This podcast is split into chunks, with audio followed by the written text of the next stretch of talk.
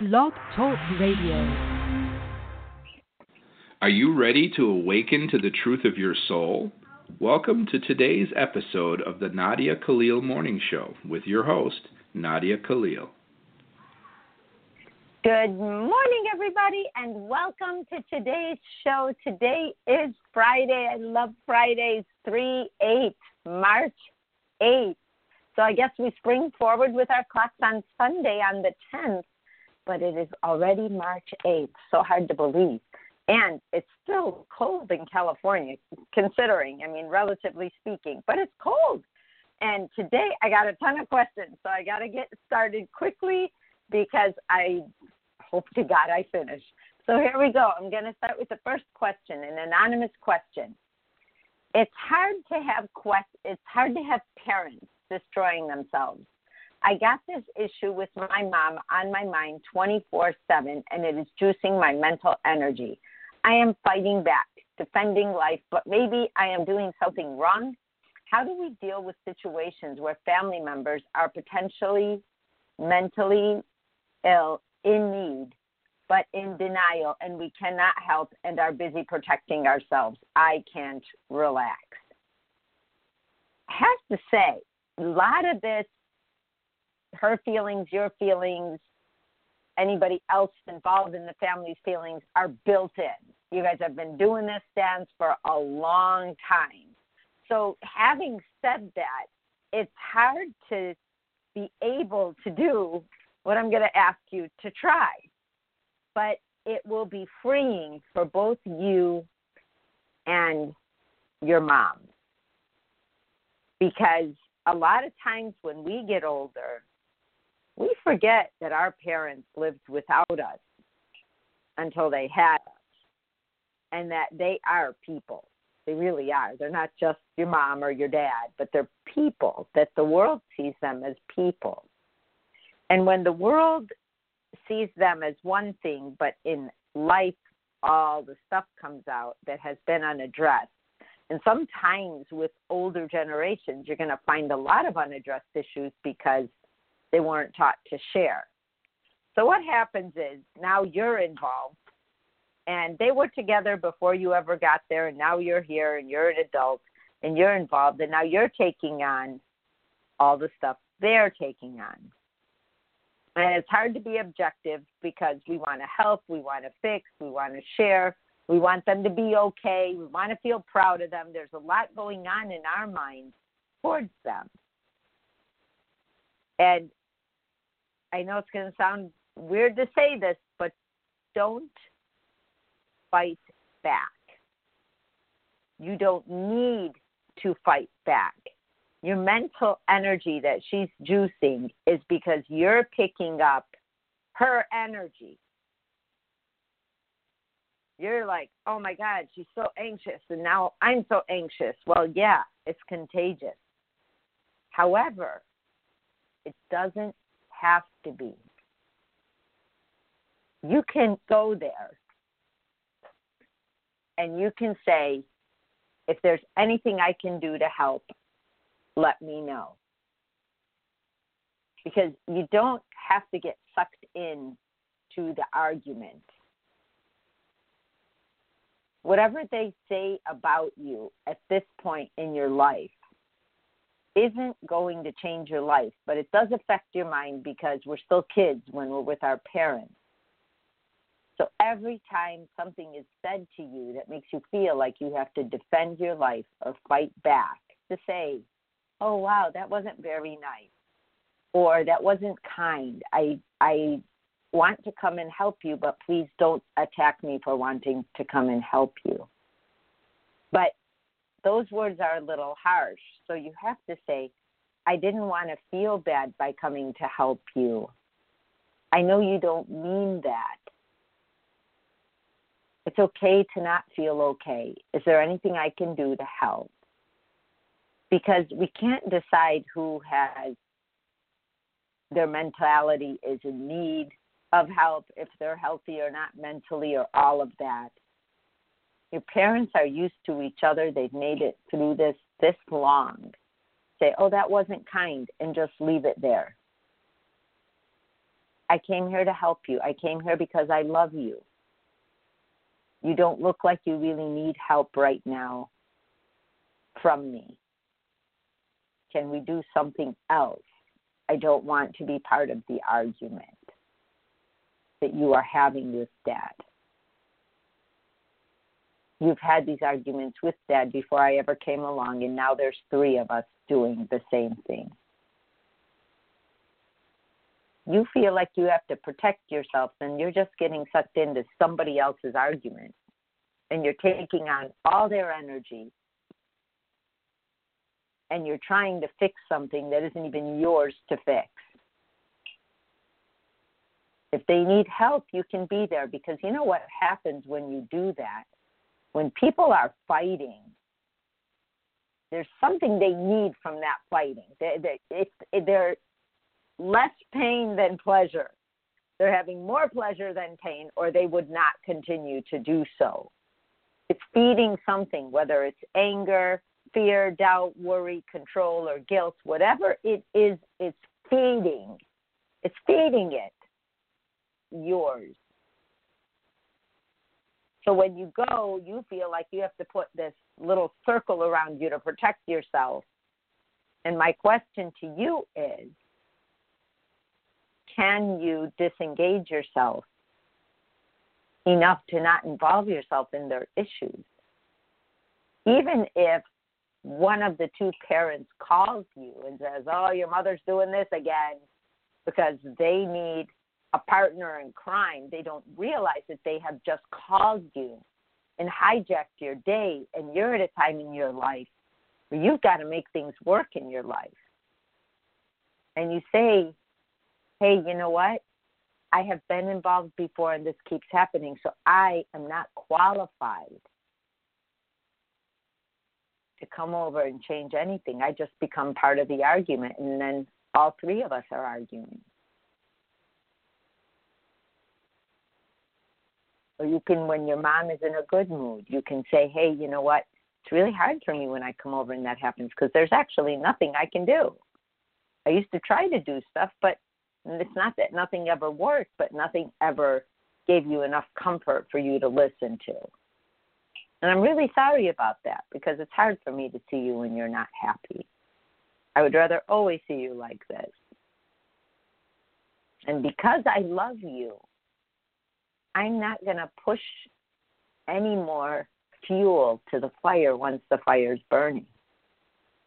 I'm not going to be part of it because I don't know what to do when I'm there.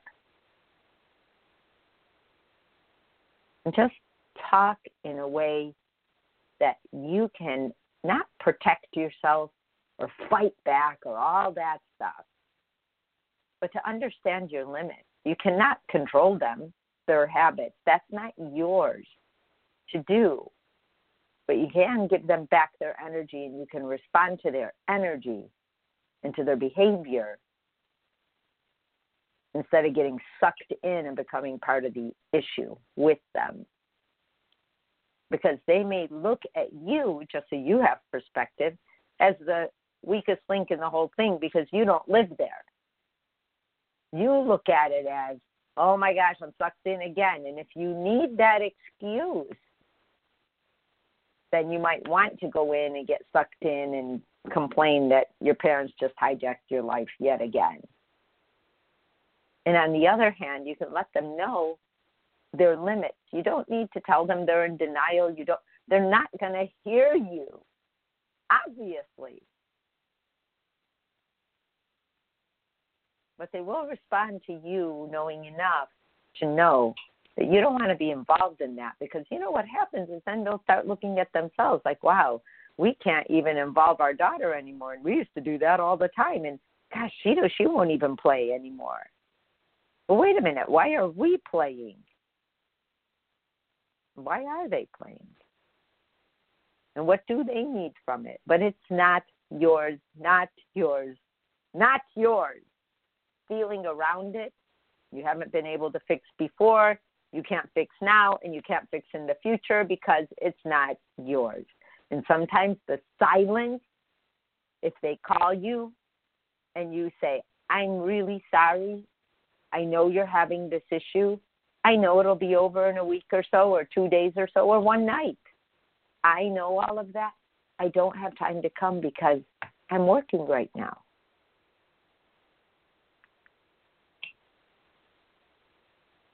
And staff, just like I did, be quiet. Don't say anymore. Don't try to over explain. Working on my life right now, and this doesn't help me, and I'm not helping you. So it's a lose lose situation. And when you can look at it objectively like that, it will pull them out of that loop that they're in. And I hope that helps you. I have another question, and it's Hello, Nadia. I would like to remain anonymous. If there's time, could you please answer a question for me? How could you tell if your feelings are authentic in wanting a reconciliation with someone? Meaning, maybe I'm just lonely. Thank you and love you, Nadia. Well,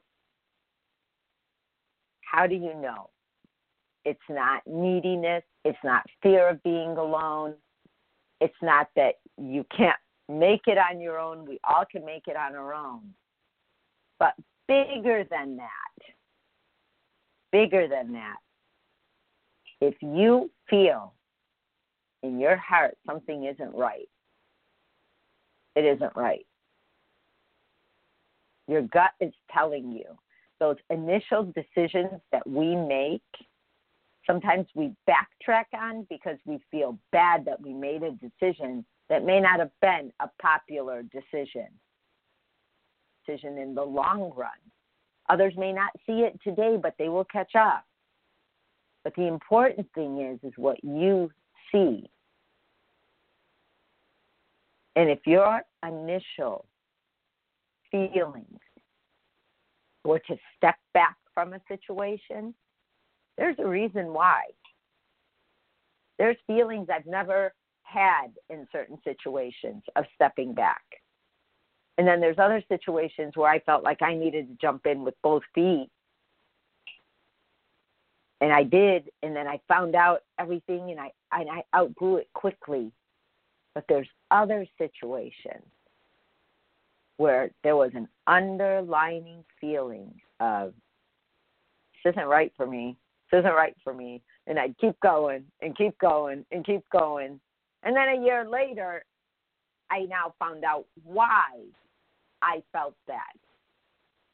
And the reason we start to vacillate and go back and forth is because we don't feel that we have enough proof yet to back up our decision.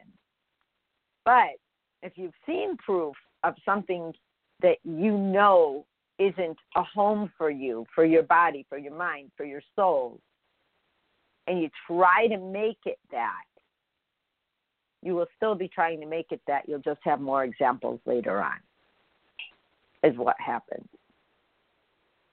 When something doesn't feel right to your soul, it isn't right for your soul. Maybe right for somebody else's. But if you've like already learned certain things, it's hard to go backwards. It's hard for me to stuff I used to eat before because I got used to eating stuff that worked better for my body. It's hard for me to date the kind of people I used to date before because I found out through life that my love wasn't enough for the both of us. They had to love themselves to some level. I found out that if I'm really honest with people, that sometimes that gets taken advantage of. So I have learned to not expect it back.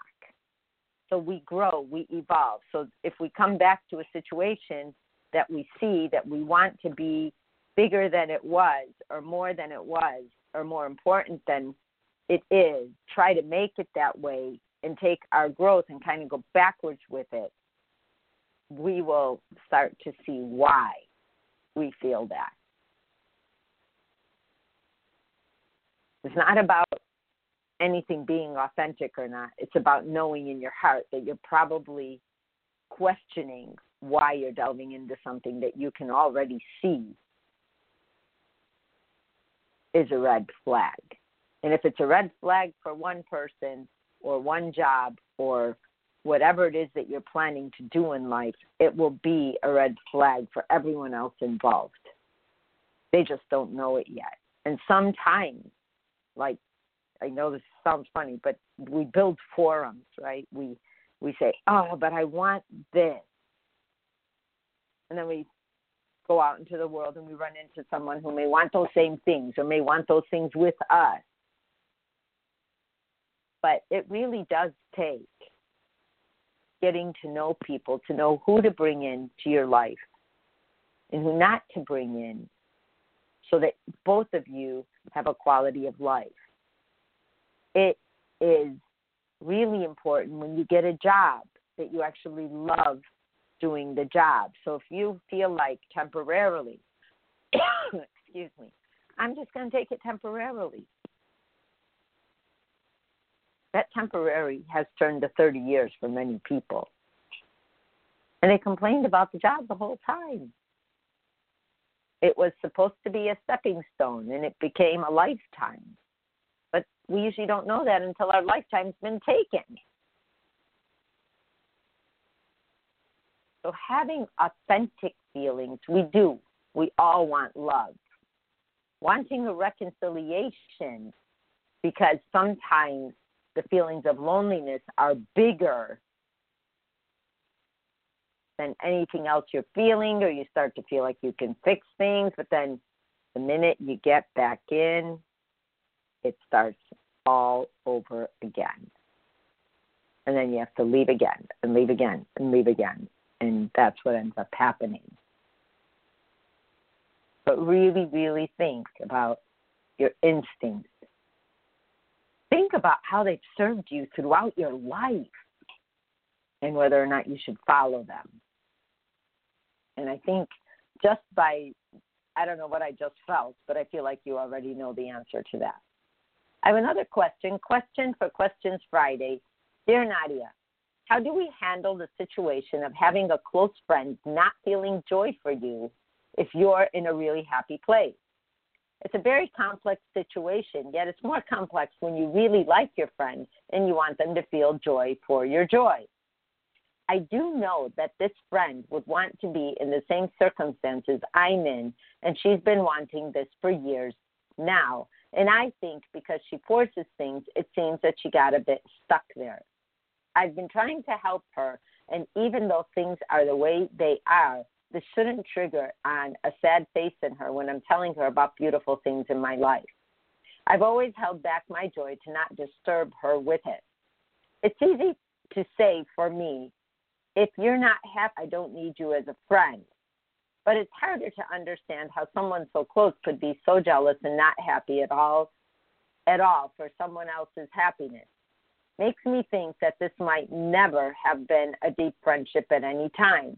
What do you think of this friendship and situation with all my love, Marie? Well, it's not that the friend is good or bad. It's not only that she may feel jealousy, it's actually that she just feels sadness because she wants not to be you, but to have those things. But the bigger question is why, why in her own life does she feel those aren't hers? I remember once when I had uh, my daughter, and I was pregnant with number two, and one of my friends came over and she sat down and she started to cry. And I said, Oh my God, what's wrong? And she said, This is what I want. I feel like I'll never have it. And I said, Oh, yes, you will. By the time you have kids, my kids will be able to babysit your kids, even though the two of us were the same age. And we would laugh about it, and we turned it around. But if you're around somebody who cannot handle happiness, not your happiness, happiness, because your friendship was based on when you both weren't happy. So you both got to kind of look at the world through that lens. But now that you've made moves in your life that you've earned, because I remember in the beginning of your whole new situation, you were even scared. You were wanting to run away because the embeddedness of getting used to not getting what you want, who you want, why you want it, was in the way. And what happened to the two of you, not just to her, but to you too, was that you both outgrew that relationship. The reason she feels stuck is that she may not have taken a chance to overcome that mentality. And you did overcome that mentality. So now you're looking back and going, hey, look, we got the stuff we said we wish we'd have one day. Well, you got it. And putting a sad face when you're happy is trying to pull your energy down. And what happens is the realistic reality of this is she's upset at herself for not taking care of herself in the way that she could have or will. And that's her lesson.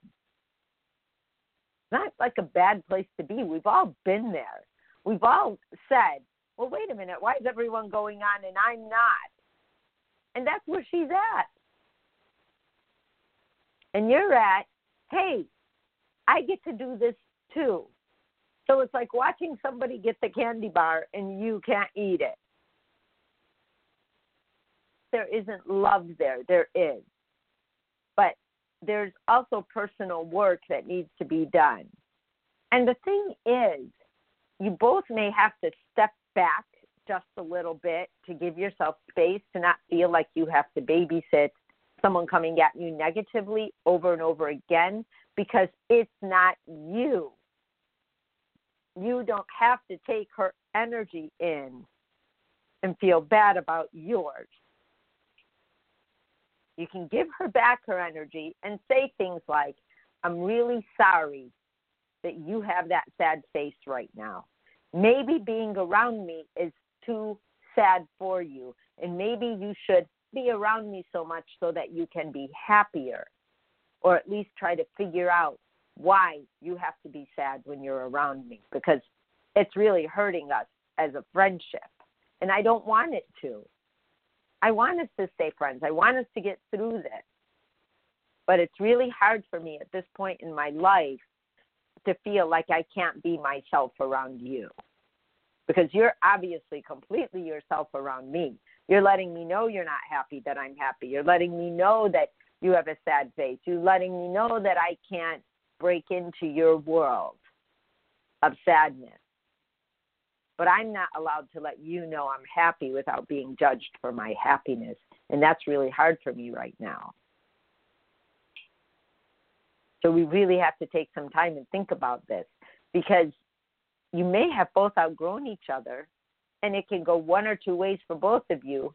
For her, she may find another complain partner where they can do that and she can just continue on that track, or in that pulling back in time from each other for a while is not, I mean, forever. I mean, you may want to go out with a group of friends where people are more positive, but the one on one, pull back a little bit, and in that silence, she may be able to see herself and she may grow.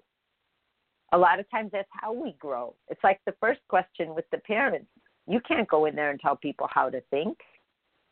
And if you try, they're going to fight you because they know it's their job to know how to think, not yours.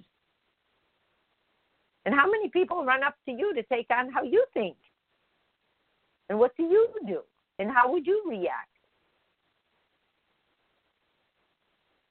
But one thing I've learned in life is that when you don't do to other people what you allow other people to do to you. That's your question. Why do I allow that? Because we do teach people how to treat us. We do that all the time. So whatever we accept, they're allowed to do. And if we say, hey, you know what? That really like bums my day when that happens. I, I would rather that didn't happen every day. It's true. And the other person go, yeah, you know what? You're right. You're right. Comes my day too. I don't know why I do it.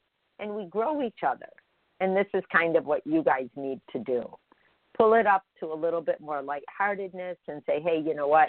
I've noticed you're really not happy when you're around me. You know, what makes you keep coming back? Expose yourself. Because if she can answer those things, you're helping her instead of feeling like you're hurting her for being you, because that's not fair. Totally not fair. And it's taking the attention off of you completely, and now it's all about her sadness and her feelings about not being happy for you. And you never know. I mean, it may go south completely, but you need to find that out. Because sometimes that's the only way we learn, and we are actually here to learn.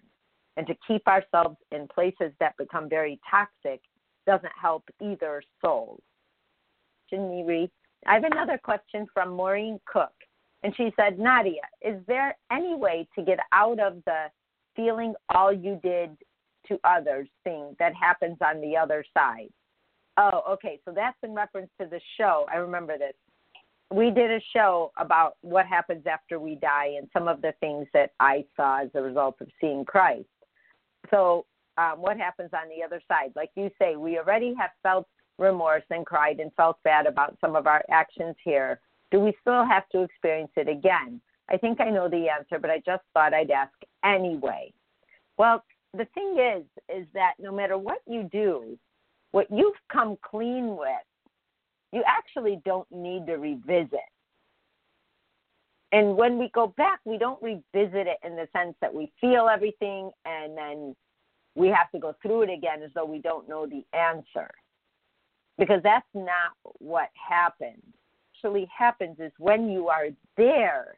Once you go back, you left Earth, you're back, you're in front of God. You, what you see is how you affected everybody around you, and you take on their feelings because then you experience the results of behavior.